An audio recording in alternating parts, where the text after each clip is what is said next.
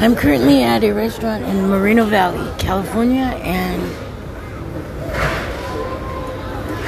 what makes my heart laden with um, sorrow is that there are hundreds, if not millions, of people that need help on this planet. There's people that are not going through cool things. There's people that are being abused. There's people that are being neglected. There's people that are mentally challenged. There's little kids that needs help.